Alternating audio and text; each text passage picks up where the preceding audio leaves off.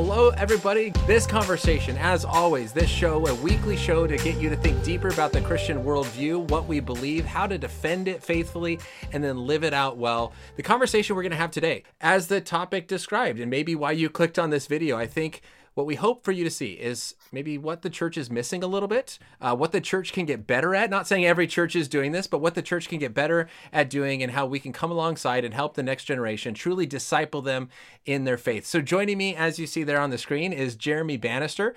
Uh, he is a pastor of 20 years at the same church, been in really youth ministry that whole time, and really saw a lot of the problems that we're going to talk about today in his youth ministry and as he was raising up his kids and really learning from his experience with his students as well as his children children on what we can do. Uh, Jeremy's also joining me at the Discipleship Begins at Home conference on July 23rd and 24th. We'll talk about that more, but he is the keynote speaker. I'm just one of the breakout session speakers. So, Jeremy, thank you so much for coming on and sharing your passion with us of discipling the next generation. Thanks for being here.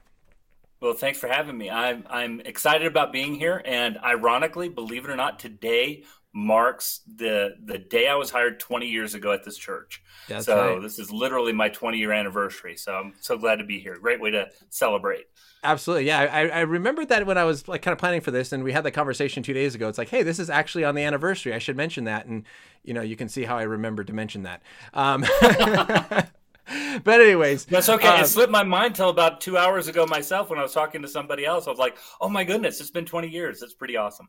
That's awesome. All right, so so what we're really kind of jumping in, like let's kind of just jump in and help people understand because sometimes I, what I don't want people to see is that we're making this huge statement. The church is missing something, and then like it's this kind of bait and switch. So really, kind of let's jump in to this what we maybe see as the problem, so that we can get to what a solution might be. What is kind of missing from the church, and why we're having this conversation. Well, I think I think what we what has happened, uh, and one of the things you know we talk about me being here for twenty years. I, I think one of the things that has helped me be better at diagnosing some of the the things that I've seen is the longevity that I've been here, and we talked about that a couple days ago when we were online. Um, things that I wouldn't have seen if I'd just been in ministry for five years or ten years uh, in in one place or moving around from one place to another. I've been seeing a drop off, much like we see every place else.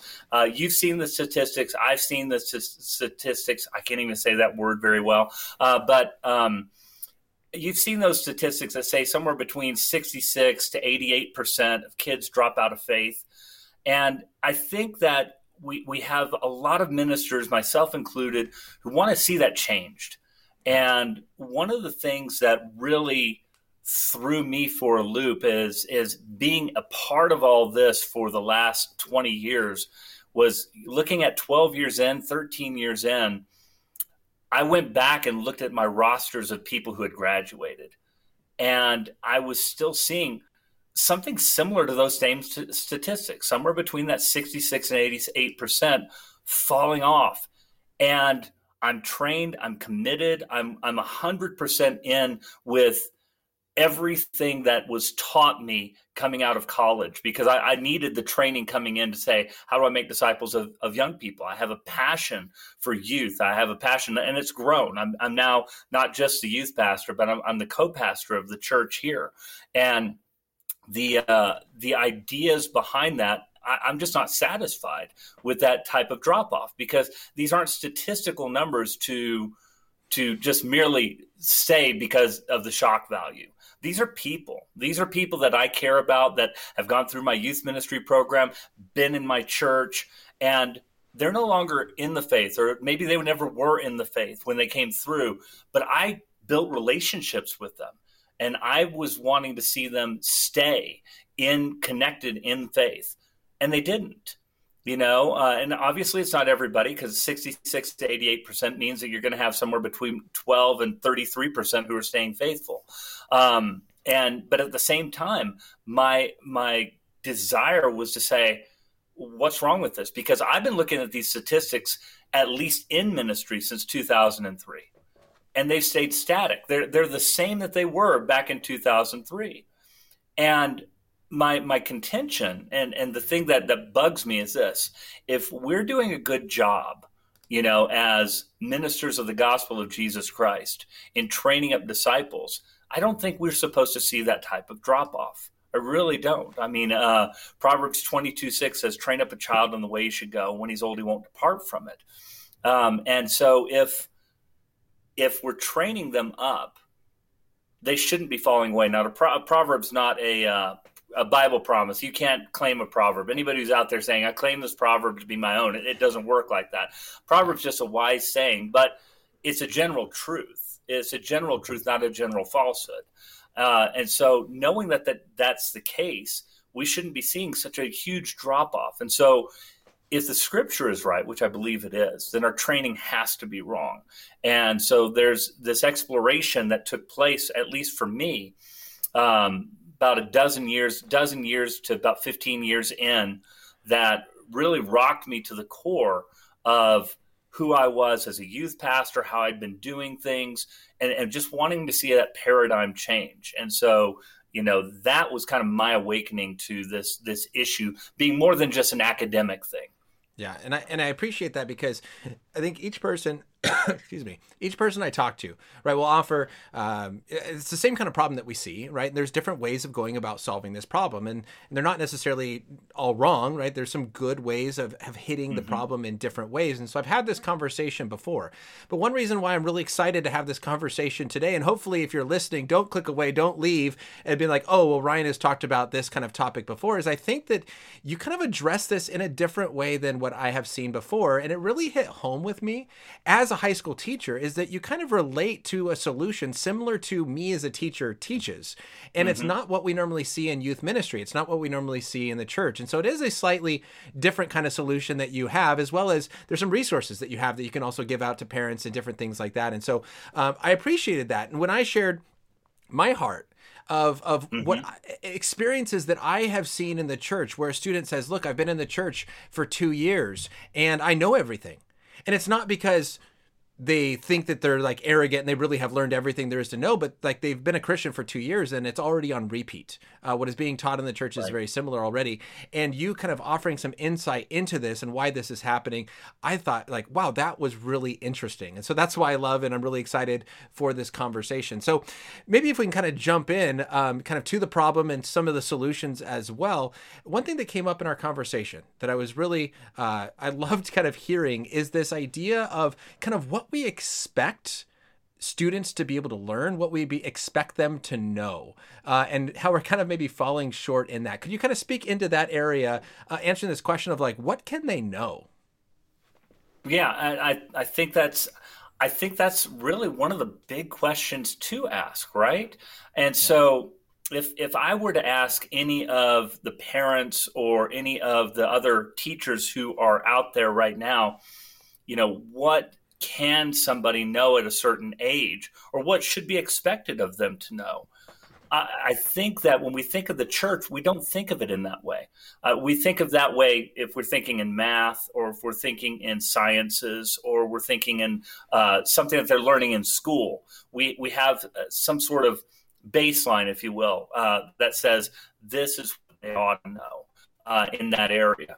But if we really think about the church and what's expected of them uh, in, the church, there really isn't any type of expectation uh, in general as far as the church goes. Really, what we've done is we've made attendance the great way of saying this is how we were we're discipling our kids by attending all of these things.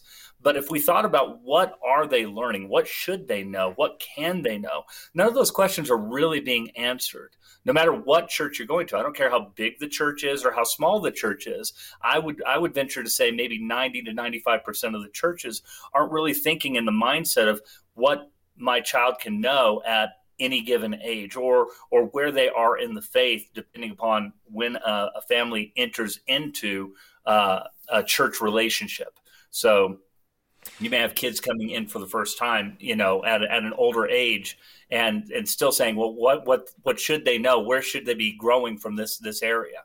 And I think that these are the questions that pop up that we really don't have answers to in general in the church because we have a paradigm that's been created. And uh, of course, you know, at, when we get into the conference, I'm really going to go into depth about how this paradigm has been created.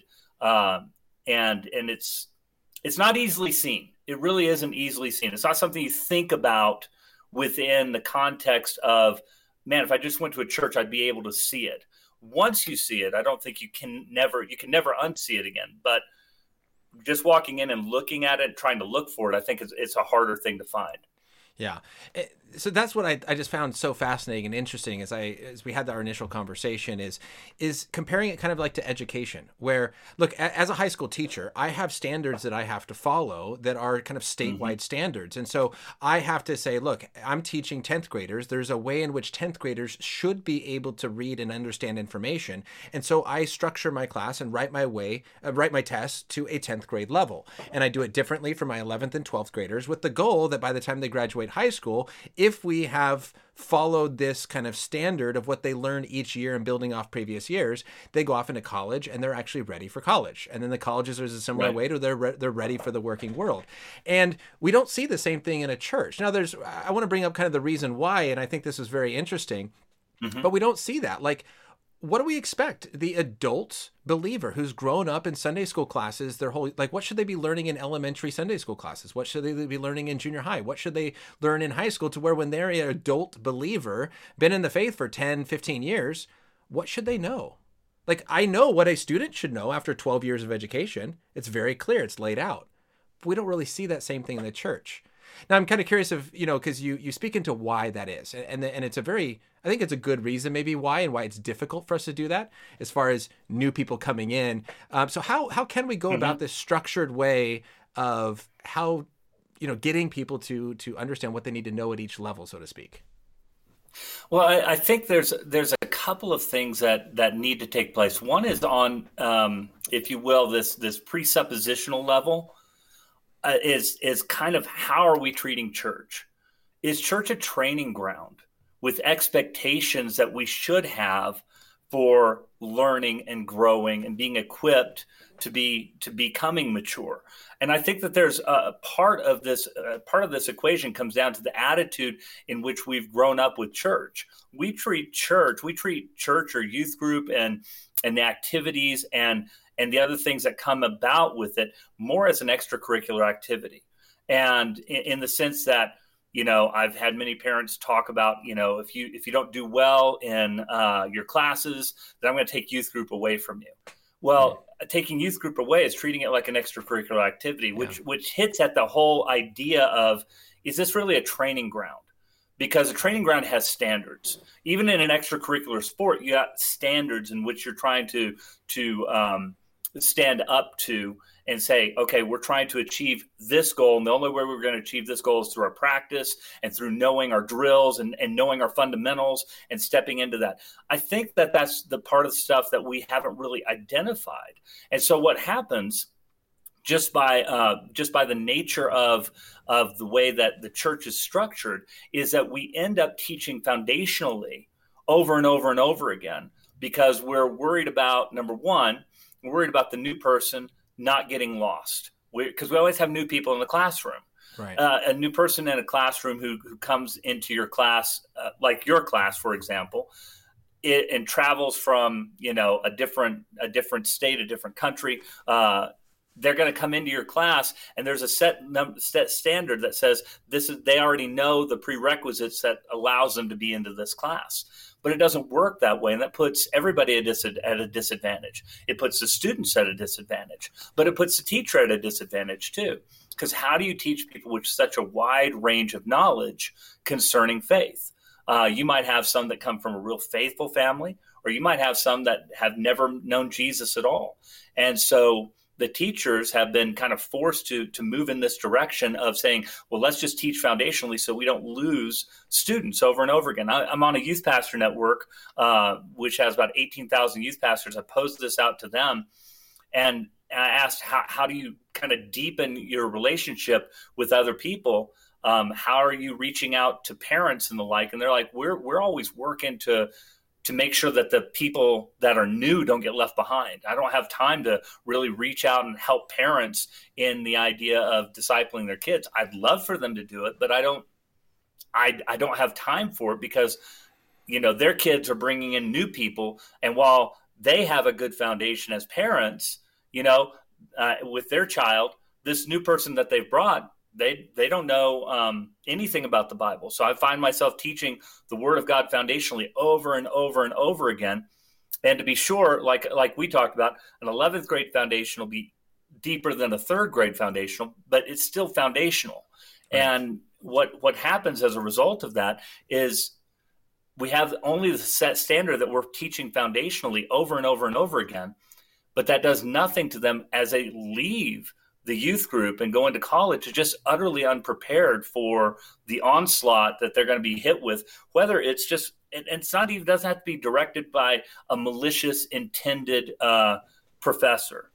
Yeah. It could be you know looking at media and being bombarded with stuff on the media. It could be uh, just going to the university and hearing the normal arguments up against the, their faith and being challenged not in a, not even in a hostile way but just challenged and their faith not holding up to it because they only know the foundation.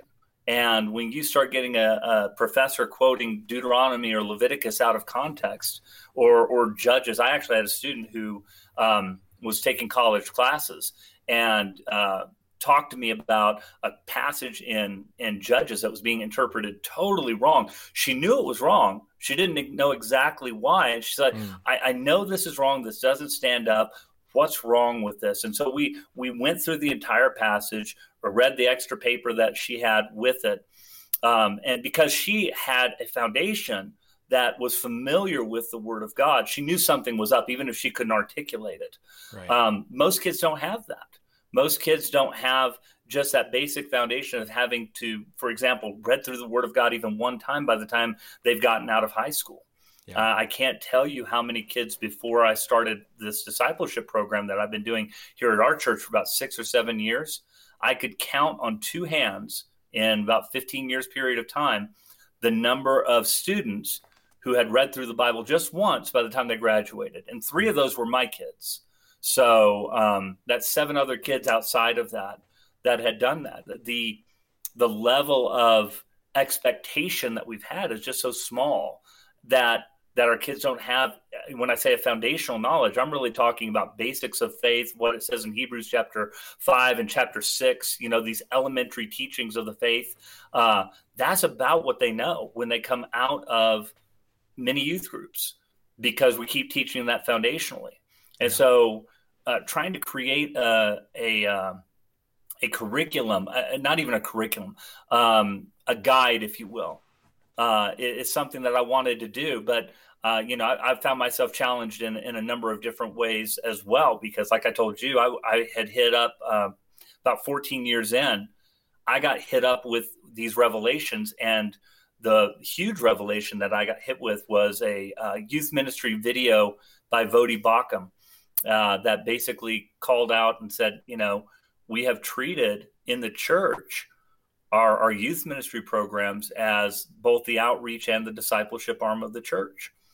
And, um, you know, really it rocked me to the core because I, I agree. I mean, I, that's the way I was trained to do it, even though I know that many youth pastors would say it, you know, the scripture is really clear Deuteronomy chapter 6, Deuteronomy chapter 11, uh, Psalm 78, uh, Ephesians chapter 6 everywhere we look in the scripture, it's the parent's role to equip their children, to train them up in righteousness, to raise them in the Lord.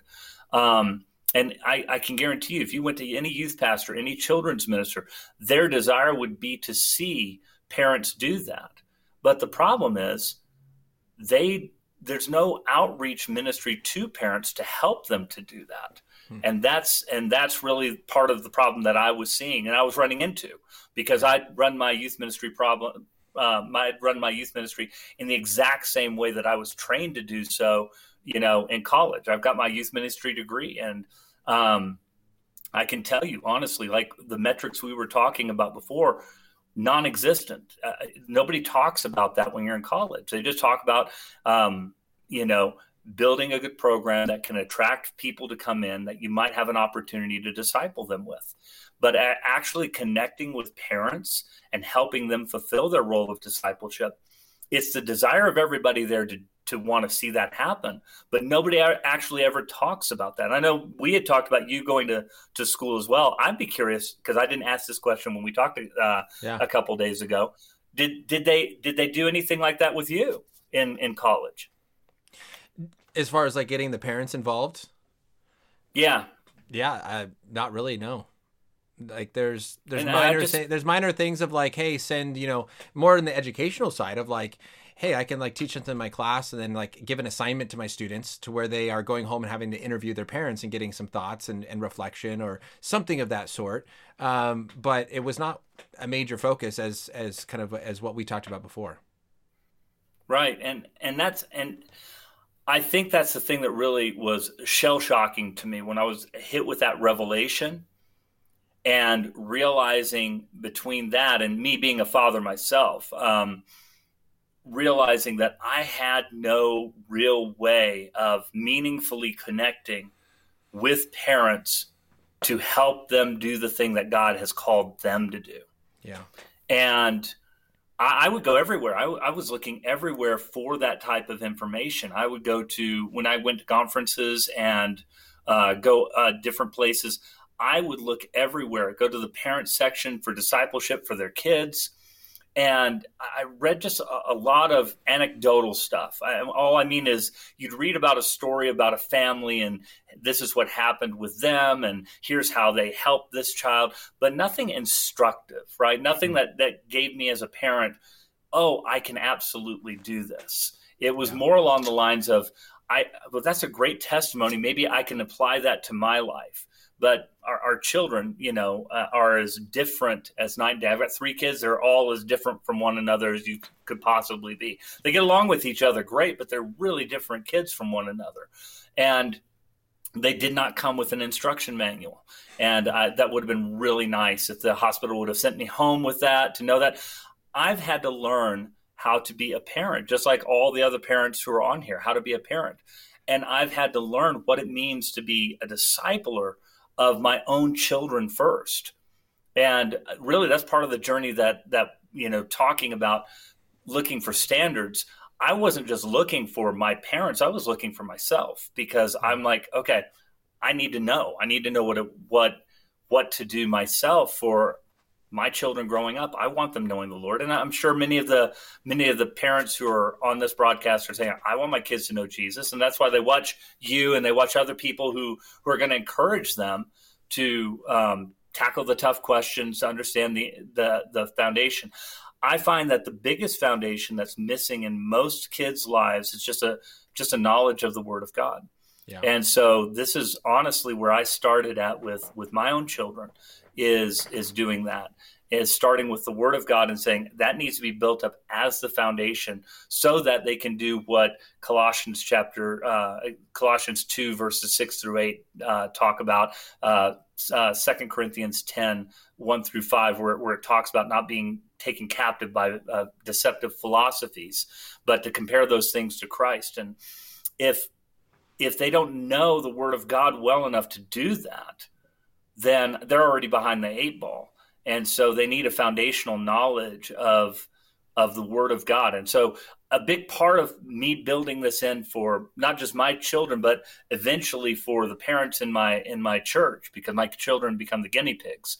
Um, are the is this idea of what can they know and i've i've had to relearn what can they know at whatever given age so that i can challenge them appropriately um, and it needs to be a challenge i think that that's yeah. one of the things that that um, if we talked about again this idea of mentality if we talked about you have homework to do you know from church how many parents would be saying well i don't really want my kids to do homework right but so there's busy. no other way to know. Yeah, yeah. So uh, there, there's no other way to know the Word of God than actually getting into the Word of God in a responsible manner, so that they can know about that. And so it takes time. It takes some commitment. It takes some effort on the part of any parent or any teacher, for that matter, to walk kids through that. But it takes a level of expectation, saying, you know, a, a Wednesday night at youth group you're not going to get enough. I'm sorry. I, I, mean, I have kids who come in and I'm going to see them maybe a couple hours a week. You know, and you as a teacher get more time with uh, students than I do as a youth pastor. Yeah. Even my leadership team. My leadership team is going to come in today, and we'll be around for you know an hour and a half as we're doing training and the like. And we definitely go in deeper. And if all I had to rely upon was the hours I spend here, I still spend less time than you do in the classroom with the kids that you're with. Yeah. Um, and that's every youth pastor. Every yeah. youth pastor is that way. So to get that training in, I, I feel like as youth pastors, we are, in some respects, we're very ill equipped to be that discipler. We need to be that support and we need to help those who are actually discipling uh, their children, which are the parents. But that means a framework change. We have to change the paradigm of where our focus is in ministry. Yeah. And um, that's a huge thing. That's a huge shift um, in mindset change. Yeah, and I just think it's so it's so valuable to think about because you know the question of like what can they know and challenging them to go deeper than what we think that they can go. It's like in my classes as I talk uh, as I talk to parents and tell them what I teach and go over my curriculum or just random people that I you know at church or on the street or wherever and I go here's what I teach. They go, "You teach that to high schoolers?" Philosophy of ethics and comparative religions and worldviews and a mm-hmm. historical Christian doctrine and apologetics. And it's like, yeah, I teach it to high schoolers. They can they they can understand it. We talk about metaphysics and epistemology and and mind body problems mm-hmm. and all this kind of stuff, and they get it. And there's ways that we can break it down and and and hold them to that level. And to think that they they can't understand that. It's like, well, we put them in AP physics and we put them in AP chemistry and we put them in AP calculus and AP statistics, and then we expect them to only be able to memorize little Bible verses or something. Like, now that's not everyone. That's kind of extreme, but I think that's kind of what we see happening in this expectation to go above and beyond. At the same time, I think it's so important what you mentioned is that youth pastors, I think, are dealing with a very difficult problem. Is that you have students in the youth group who are born and raised in the church, who have gone through stuff, who are mm-hmm. maybe in Bible classes in Christian school and have a deeper knowledge of Christianity. And then you have the kid who just showed up this last week, is maybe in public school, is not part of a Christian family, and knows literally nothing. And so if you teach a youth group service like to the level of that 10th or 11th grader who's grown up in the church like you would teach like an AP chemistry you're going to lose that new student. They're going to be overwhelmed yep. and they're and they're walking away. And so you don't want them to walk away and so you teach at their level but now the person who's been there the whole life is not getting what they really want. And this is the problem that we're seeing in my school is because of covid we've been online and now we're planning to go back in person. And so it's like, hey, we have a chance to kind of rethink how we're doing things. And we're trying to rethink our entire chapel service because the problem we've had and the complaints that we get is that there's a lot of non believers in my school. And so we're trying to preach the gospel and we're trying to help them understand the basics.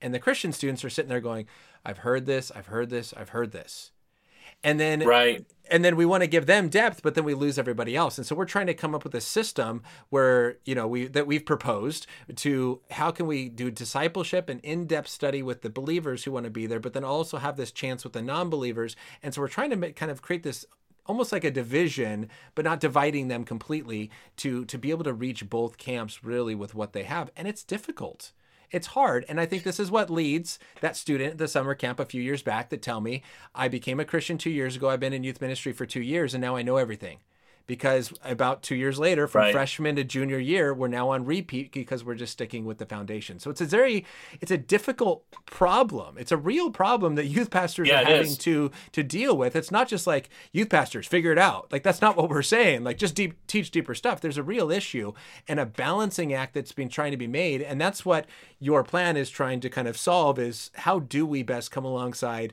and get both of these jobs done? Well, and I think I think one of the things that we have to do is we have to leverage this idea of parents as being the disciplers of their youth. And and I think for too long the conversations concerning youth ministry and parents have skewed toward this idea that they're enemies of one another that we have actually, and I can I can just speak from a youth pastor community uh, uh, standard. And I don't mean enemies like we hate them or anything like that. I'm, I'm talking about enemies in in the sense of we want to see the kids grow in Christ. But we we would say we look at the priorities of parents and the parents don't want their kids to grow because they have all these other commitments that they're fine with having, but but not committed toward things of the faith. And parents on the other end are are thinking this. They're thinking, but I'm bringing my child to every one of these youth group uh, activities, and I want to see them growing in the faith. And that's why I'm bringing them to the youth group so that you guys can can help and teach them and help them learn. And then you have that third layer that you just mentioned of saying, but then when you get into the actual place, there's such a right. wide range of of differences that it forces many to teach on that foundational level where you end up with students who after two to three years think they they've heard it all when there's such a robust knowledge of faith that they haven't even scratched the surface of by just talking about the elementary things. Um, and so how do you how do you fix that problem?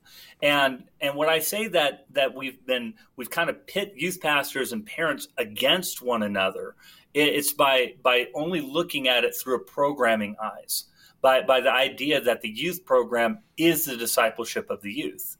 And it goes back to that paradigm that that Voddie Baucham had talked about and and challenged me that if it's the outreach and discipleship arm, this is what happens. We teach foundationally over and over again. We want them there, but then we get kids who are coming in who hear the same message for two, three, four, five, even up to seven years, right, in our youth ministry programs. And and at the same time, we start viewing parents who take kids away from the youth ministry programs as as subverting the possible discipleship that goes on rather than partnering with parents and saying look if i make my my goal to partner with parents and to help them to disciple their children then it's a win-win rather than a win-lose right yeah. Uh, and and that's uh, that's really I think the mindset that has to change. But a lot of things have to change with that. Like for example, the importance of youth ministry kind of kind of changes and goes down, right? If I have a child who's being uh, discipled by their parents and they're not going to be here during basketball season, as a pas- as a youth pastor, if I know that mom and dad are discipling them seven days a week, that's better than what I'm going to be able to do with them, you know. And I should be rejoicing with that because even if they don't show up at youth ministry uh, on a Wednesday night because they have basketball conflict for a season, I still know they're getting this at home and they should be growing in their faith. But the problem is, most of us as youth ministers or even as children's directors, we're not spending any time with families, giving them uh, an actual um, plan, if you will, of this is what your child can know. This is how you're going to encourage them going forward. We're going to put this in your hands because God's put this in your hands. Because it's really not my hands. I, I will be accountable as a pastor uh, before God for the equipping of saints for their works of service. Ephesians chapter 4. That's what I'm supposed to do.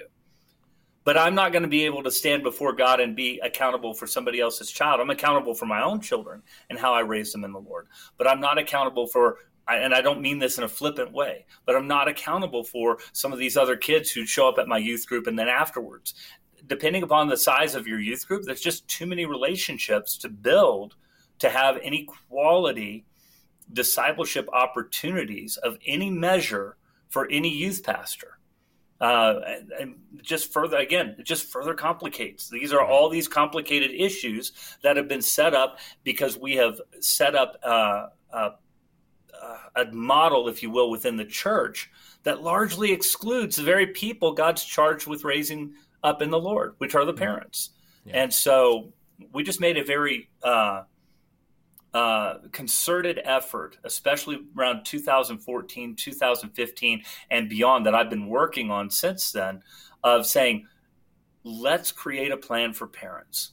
And, and not just parents, but parents uh, of uh, no matter what age your child is, no matter their knowledge level, even if they've come to church for the very first time at 10th grade, let's create some plans that, number one, hold them accountable to a higher standard, saying this is what you can know, right? And and let's see what happens as we challenge students and we challenge parents to be those disciplers that they were called to do. But let's give parents the tools that they need to be able to do that. And and I can honestly say that what we've seen in our youth group is just a huge difference. Our youth group isn't as large as it was when when I started all this under the programming guys, but I can say this: the last three or four years since we've been doing this, um, I can honestly say I've had sixth graders coming into my youth group having already read through the entirety of the Word of God, having an understanding of it. So, I, and and it started with my own kids. And I just want to tell everybody out there, my kids aren't special. This isn't. I, I'm, I'm sincere when I say that, Mike. Uh, well, you're you're a pastor, and of course your kids were just drilled in it. No, my kids aren't special. My kids are as normal as you're going to find out there. My my son loves Super Smash and will tell you a bazillion things about Super Smash. He's 19 years old. He loves playing Super Smash. Um, we go out and he'll sit down and he goes, this new DLC character just dropped down. He plays piano. He has a great. He's got a great personality. He he enjoys doing stuff. My my oldest daughter just got married. Um, and was just in here a few minutes ago in the same room that I'm at because I'm at our church. Um, and she works at our daycare that we have here. And um, so she's having a great time doing that. My youngest daughter just turned 18. They're all as normal as you can find. They're not your, your well, they're awkward because they're my children, but um, they're they're not they're not cloistered kids. They're not they're not in, in such a way where you feel like, oh, well, they only spent time only doing Bible stuff this whole time. We were just intentional. we built a plan based upon that intention. And, and so we wanted to help parents be a part of that plan and, yeah. and say, you can do this too. So my kids, they came in at sixth grade knowing the word of God. And can I tell you, and I can tell you from the leaders that I have here who have seen the transformation over time, the the kids who are coming up with parents who have followed through walking their kids through the word of god walking them through all of the disciplines that we're focused on uh, within the training that I, that I have for them they are much more prepared to tackle those tougher questions that I know that you put out to your high school students and the like. We cover those, we talk about those, but we have a foundation where we're going back to the same place again, which is really nice to be able to say they have an understanding. I'm not sharing it to them for the first time, these scriptures that connect these thoughts together. They can understand it because they have that foundation of faith. First of all, first and foremost in Jesus Christ and understanding the scriptures. And then from that, adding to apologetics and and uh, worldviews and, and different things that we walk through to help them uh, to grow in their their discipleship. But this has largely happened because of the fact that we um, have said, parents, you're the key to this. You're not the enemy. And so if your kids can't make it here, we still want you discipling at home. Yeah. You know, because it's not about the youth group, it's about discipleship. And and when you make that paradigm shift from being about a program to being about discipleship, um, it, it just it changes the whole outlook of everything. Yeah. It really does. Yeah. You know, and I want to bring up an illustration that you mentioned that really hit home with me as a high school teacher because I think you know that conversation, as you mentioned, happens a lot of like, hey, how do we get the parents involved? And but then there isn't really the structure to do it.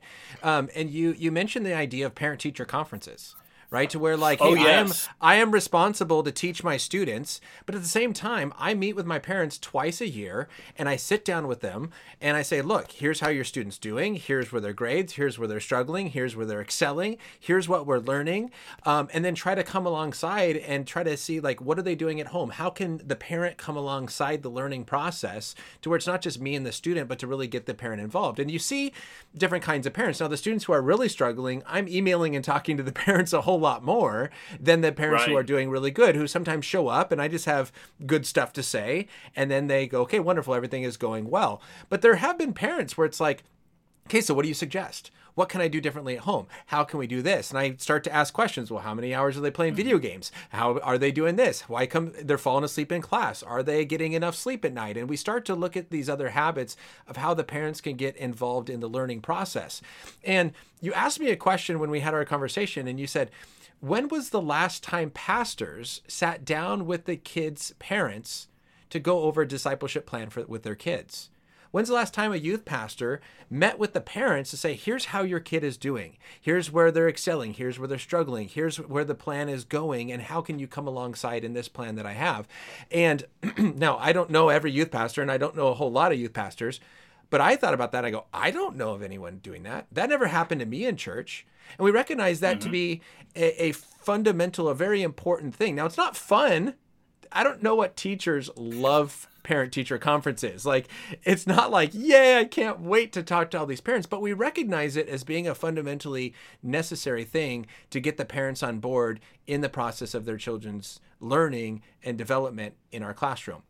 And you right. brought that example right. up and, of, of talking about the importance of getting parents involved and using that idea of like how many times has a pastor sat down with a parent to talk about the kids? Maybe it happens, you know, talking in the lobby of the church or something, but really an intentional here's the game plan, here's where the class is headed, here's where mm-hmm. we're going, here's where your kid's at, here's where they're doing well, struggling. Um, so, what does that look like for you? I, I sit down and first of all, I, I, try to start the conversation with parents and let them know that we have a plan for them. And so um, that involves us sitting down and having like a one and a half hour, two hour conference time where we can initially lay out the plan and and talk with them about how to involve their kids with that. And then now, periodically, can I, just, uh, can I just cut you off here really quick? Sure. Sorry about that. And I think what's important to point out is, is that that's less overwhelming, right, for the parent like when it's like here's my curriculum here's what i'm teaching how can you come into this? Versus like okay parent this is your job do it why aren't you doing it? Right? It, it's right. it's so important that first step of saying here is our plan that we have well here's what we're doing right. here's how you can come into it. So sorry i cut you off um, oh no no and, and that's what we try to that's well because i've i've walked this i I talk with them in the same way that I'm talking with you that because we don't have a plan and we haven't had plans I am not holding them accountable, but I am trying to create an accountability that says we have something here for you that's going to help you and, and walk you along the way. And of course, that means we periodically uh, follow up with them. I try to follow up about once a year with the families that I have here to find out hey, how are things going? Are we walking through the plan? Are you running into any problems? Uh, are how far along are you? And um, are you are you behind where you think you ought to be, or or where you're at right now concerning uh, your child's uh, faith? What can I do to encourage you to to step into that? Um, and so we talk about those types of solutions. A lot of parents have just been the parents that I've sat down with more than not have been so thankful of just saying, I. I've just never seen anything like this before. I've never I've never known to do this. So I didn't know what to do. Therefore, I didn't know what I could do. Because one of the things that by not having all of this and, and the, the standards that have been set forth, uh, you know, as far as our programs are concerned in church, is the ones who get left behind are not the kids who um, who are the fringe kids who may or may not really give their life to Christ. They may be in the program for a good time and not a long time, but um, the uh, it's the kids who are who are faithful who come who, whose parents think that hey they're learning all they're supposed to learn in youth group or in their sunday school classes when in reality they're just they're learning on this different easy level. And if you never have that conversation with them then how do parents know that they're supposed to pick up the mantle right? Other than if you give this charge at church and you say i really hope the holy spirit convicts them of it you know I, I I don't understand because in every other area of life, we we plan for things. You know, we plan for success in in uh, other areas. So, if, as a teacher, you're planning for the success of your students in all of the classes that they're in, and you make those plans. And and the funny thing is, in changing the paradigm shift in our heads to to get to that of um, discipleship within the church, we have to change our mindset because nobody thinks of mathematics. Like if your teacher gives you math homework, you don't say, oh, you know, they're being really legalistic about this mathematics, right? oh my goodness, they're so legalistic concerning math. I can't believe that they would give you homework and expect you to do it exactly the way that they're telling you to do it to give you that grade. and yet, the the irony is, you know, just speaking on the other end of this, uh, uh, the other end of this issue, to really get the mindset uh, of our parents together on this. If we're going to see church as a training ground, there's going to be homework, and it, we need to see it as a training ground because discipline and discipleship is not legalism us saying you need to be in the Word of God and, and having a plan for you to go through the Word of God with your kids is not legalism, it's discipleship. And I think that's that's a mental thing that we want to get in our heads. We we oftentimes want as parents, I want my children to fall in love with blank.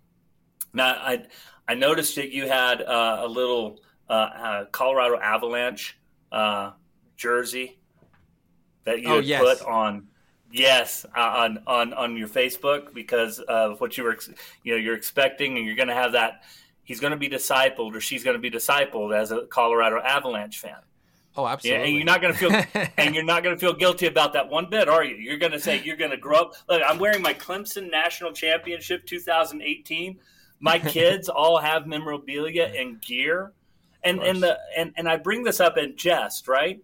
Because we don't have a problem discipling our kids up in our favorite sports teams, and it's that's what it is. That's exactly what it is. We're discipling them we're discipling them to like this team over another team, to know what their rivals are. To, and the, the, more they're into it, the happier we are as parents, especially as fathers. We're like, yeah, they like my team, right? But that's all we're doing is we're discipling them. Yeah. We have to have the same fervor when it comes to the Word of God. And so by setting up the standards for parents to step into, we're trying to ensure success for the children who are coming in. And, um, and and I like I said, for me, it's it's a huge mindset thing uh, for for youth pastors on the one end and for parents on the other end. Uh, I think for youth pastors not to see uh, parents not bringing kids to a program as being the end all be all of discipleship, but, but the parents on the other end of saying, you know, youth group is not just a fun time there's something to be learned when you're there. And and there's supposed to be a growing set of expectations in the lord that i need to be applying to your life so that you're going to walk and know jesus. Yeah. And if we can lay that out for parents what those steps are we ensure that we ensure a better chance at success. It's never going to be 100% there's always going to be wayward kids. That's always going to happen. But the hope and prayer of what i'm i'm wanting to see coming forward is to flip the script on what we're seeing right now. Instead of saying seeing 66 to 88 percent dropping out of faith, I'd love to see 66 to 88 percent stay in. Absolutely. And and I think that it's an intentionality on our part as as ministers and on our part as parents to say I'm going to take this seriously. I'm going to make sure that my kids can know. And going back to what you had said concerning sitting down with uh, families, you know, I, I, can honestly say that every pastor I've ever asked concerning families, saying, "When do you ever sit down with families to create a discipleship plan for them?" Nobody has, and I'm not saying they don't exist, but nobody has ever told me yes. Yeah. has ever told me yes. And it, it's definitely hard when the youth group is big and you got a couple hundred kids and you got to try to sit down with all those parents. It's a difficult thing to do. And it's already a busy job, right? So it's not like youth pastors are uh, sitting around just twiddling their thumbs trying to figure out what to do next. It's like it's it's a busy thing. And so again, I think there's a lot of understanding, right, that can happen here from both the the parent side to understand like what's going on in sometimes in youth ministry, not all, but in youth right. ministry where the pastors are dealing with a very difficult situation of trying to minister to both the brand new believer who knows nothing and the Christian who's been there the whole life as well as you know kind of how do we come alongside in that understanding and so sometimes it's done very well you know like for example, last week I talked about the Maven immersive experience that I went on, where where students are given homework. They have to read certain books and they have to take tests on this homework, and then we test mm-hmm. them we take them to Utah and we actually put them to the test to say, have you been listening? Have you been paying attention? Can you engage in a conversation with someone of the Church of Jesus Christ of Latter day Saints? And so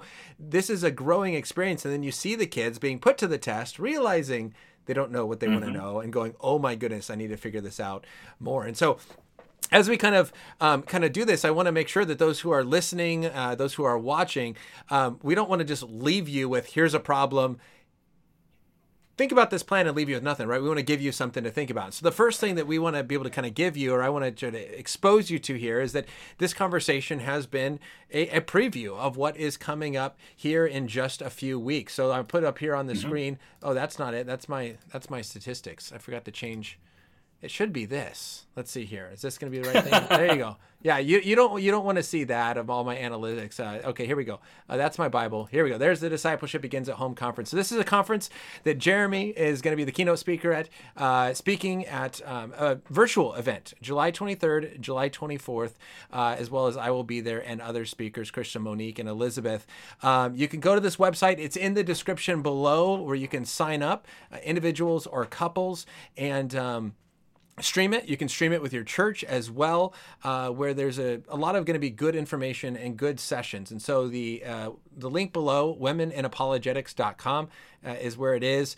Um, Jeremy, if you would uh, maybe kind of touch on or help us understand maybe a little bit, uh, give a little preview of maybe what, uh, I mean, obviously we've been seeing already what you're going to be talking about and kind of the theme of the conference right. and trying to create this plan for parents. But anything else, kind of as I'm showing this information uh, on kind of what you want to encourage them of what they're going to get from this virtual conference?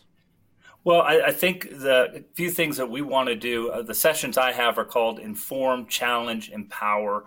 We want to help parents to be able to see how where we are right now in our discipleship process within the church and within uh, the children in the church so that as i mentioned at the very beginning of the broadcast we get to a point where we we uh, can't unsee what we're going to see at that first session where we, we start seeing the, the faults, some of which we, we've talked about here, but they go a little bit deeper than, than what we've talked about. And, and I'll be able to explain in a lot more detail at the conference. The second session is to challenge, is to help us to tear down those idols that are preventing us from uh, building disciples within our families. And then the final is to empower. And it's not, this isn't your, this isn't your normal conference. It's called Rebuilding Right. This isn't your normal conference where, you know, we're going to give you all these principles and you're going to walk away to figure out how to handle it yourself. It's going to be very, very practical. You're going to walk away with tools uh, by coming to this conference. You walk away with the tools. Uh, it's included in in your your stuff. Um, we want to be able to help as many families as we possibly can to disciple their kids in the Lord. And then I'm also teaching a workshop uh, um, talking about um, biblical discipline and the idea behind as we're disciplining our kids because we have to discipline our kids that's what we're called to do as parents um, how are we supposed to do it? What's biblical discipline look like? How do we need to uh, apply it? What's different than maybe how we discipline our kids right now? And we're going to walk through the importance of laying the right foundation for discipline that will serve your children not just while they're under your home but even after they leave your home because that foundation won't be dependent upon you as parents, but upon Jesus Christ. So we look forward to, to being a part of all of that. Awesome. Yeah. And I'm, ex- I'm excited. And if this will go back to my camera, I don't know why. Hold on. It's not switching. Uh, let's see, camera. There we go. I'm taking um, over your show. my switcher is not working. Uh, yeah, and as you see there, my session, and and again, I love talking with you because my session that I'm going to be talking about here at the conference, as you can see the brief little description there, is why students are bored with their faith. And really, what mm-hmm. I think is that they're often bored with the faith because we're staying at that foundational level. It's like being stuck in, you know, second grade math um, in fifth and sixth and seventh grade. It's like, can we get past two plus two equals four? Can we learn something else? And obviously, it isn't that basic, but there's, I think, this idea that when we keep at this basic level, uh, that they uh, really do not develop this deep appreciation for something. And so um, that's a little bit what I'm going to be talking about. And I think so much relates to what we have had in this conversation and discussion of kind of some of the issues, some of the things that are missing within the church. So as you can see there, the schedule uh, Friday night, July 23rd, uh, there's a two sessions at 7:50 p.m. start time. Uh, I guess that's when the session starts. 7:30 p.m. Uh, Eastern time is the opening session. There's going to be two, uh, the keynote sessions there with Jeremy, and then on Saturday, as you see there, there's the section, there's the uh, schedule for Saturday with uh, breakouts in the morning. You have two to pick from, break, another two to pick from, break, another two breakouts to pick from. That's when I'm speaking, and then a final closeout from Jeremy, Krista, and then a Q and A panel where you can have your questions. So if that is of interest to you, if there are kids in your life that you want to learn how to better disciple, you can sign up for this conference. Uh, the link, again, if you're watching on YouTube, the link is in the description below. If you're listening after the fact, this is uh, womeninapologetics.com is that conference, and we would love to be able to see you guys there. Now, Jeremy, I know as well is your ministry uh, gives out resources and these plans that you have created. Yes. You give these out. So can you maybe mention where, if those are listening here and they go, man, I don't I don't want to go to the conference. Maybe I'm busy that weekend. Uh, where can they go to get this information to kind of start working on the plan that you have created for them? Absolutely. A couple things we want to let you guys know about. You can uh, go to the nextgenerationministries.com uh, and on there you can request one of the uh, we call them blueprints but they are they are there for you. We have one that is for it's called the discipleship for life edition. It's for uh, parents who have kids fifth grade and under who are starting that discipleship process. Um, and it'll take them all the way through high school. Um, the uh, we have also a, five year plan, and this is for anybody sixth grade and older. Uh, if they're new to the faith, or your family has come to faith uh, late, or maybe you're just now getting started on being serious about discipleship, saying, "Hey, we've been in this elementary level for so so long, we don't know where to begin on on deepening that relationship. And, and my child's already in ninth grade. Um, we would encourage you to start with a five year plan because it starts at a deeper level. I, I would actually encourage that five year plan, even for parents who might be saying, "Hey, I don't even know where to start." Right? I, I don't even feel like I'm I'm up there. So you can get a five year plan for yourself. Everything that we do PDF wise, if you ask for a plan uh, on a PDF, it's free. We don't believe uh, we believe that discipleship ought to be um, a, a part of what the church is about. We're called to make disciples. We want to make that as as easy as possible. And also, we would love to if if you're not able to be a part of the conference, but the, a conference like that interests you uh, we would encourage you to reach out to us at the nextgenerationministries.com to come speak at your church. We would love to come and, and be a part of that to bring that to, to your church as well. So um, you can contact us there as well. Awesome. Now I want to kind of finish with maybe an encouragement, and I um, just uh, how how have you, you've shared this already a little bit, but I kind of want to end with this as well. So if you have something different than what you've maybe shared already of, sure. How have you seen as you've implemented these plans, if you've as you've been working with parents, as you've been encouraging youth pastors and parents, and really implementing a lot of this, not just in your church, but teaching other people to do it as well. What have you kind of seen as the fruit, the encouragement that has come from this different way of discipling students? Uh, I'll, I'll, you know what? I'll, I'll share what happened in our life group because a lot of our students, uh, both present and past, are part of our life group uh, in my personal life group at church. And our life group is intergenerational. So we have young and old and, and everybody in between. Um, last week, we started talking about uh, some of our kids were going to, I won't name it a church in town, but it was a different church in town. And they sit down and they compare what they're learning with what they already know in the Word of God. It was really interesting to hear because they were talking about, I had asked them, after walking through this, you know, being in this training for, for as long as you've been in, um, how has that affected how you go to a different church and hear a message? Well, they went to a church and, and they're in this young adult ministry, and they said, Yeah, we went down there, and there were only two verses of scripture that was shared and one of them was out of context. It's not that you couldn't get that from the Bible. You can get that from the Bible, but it, you can't get it from where they were pulling it from from the Bible. Mm. And it was just interesting hearing them evaluate the very things we were talking about. Colossians 2, 2 Corinthians 10, the idea that they're they're dis- discerning what the word of God is saying. They're not dependent upon the person who's breaking the word up there. They themselves are discipled well enough and can go back to the word of God themselves to say to be able to say what I would call the amen. You know, how how can they say the amen to something they don't understand? Well, these youth and these young adults were being able to say the amen and they said this is a great outreach ministry but it's not someplace i can grow. You know i can grow in my outreach while i'm there but i'm not going to grow personally while i'm there. I need to find some place that's going to challenge me and and step me up in that. I didn't have students looking for that you mm-hmm. know necessarily uh, by by and large in large numbers 10 years ago. I'm not saying I didn't have any students looking for that, but now they're being trained, and and if anything else, it's ruined them. They can't just go in and enjoy because they're evaluating everything as we're called to do. Yeah. You know, I, I, we tell people at our church all the time, don't just say, you know, don't just blanketly believe what me and Pastor Mark say. We want you to be able to study the Word of God, make sure what we're saying is true, so that you can say the Amen and know that it's true. Not because we told you, but because you know. And I think that that's really the biggest difference is seeing them evaluate away from me, away from any planned program or, or going out on a mission that we're doing. It didn't do it. They just went out to their own, their own churches in this area looking at what's going on here and coming back and saying this is what i've seen and and this is how i'm evaluating these things i would say that's been uh, a recent example that really shows the difference that i've seen in uh, the training that's happened here.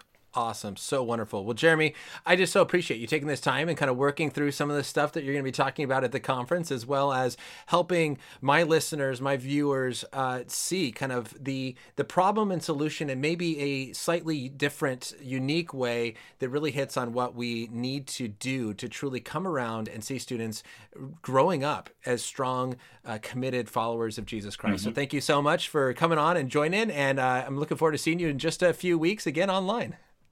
That sounds good. I look forward to it too. God bless. Awesome. All right, everybody. Well, hey, a couple things before you leave, a couple quick announcements. Um, this is one of five interviews here in July. We have, if I can pull this up here, um, July 5th, on Monday at 1 p.m. Pacific time, Tim Muehlhoff, a professor of communications at Biola University, is going to come on to discuss how we can have better conversations on the most difficult topics, both with people outside the church as well as inside the church. And for that interview, his two books, Winsome Persuasion, uh, talking about bringing Christianity to a post Christian culture, as well as Winsome Conviction, how to disagree over controversial issues but not divide the church.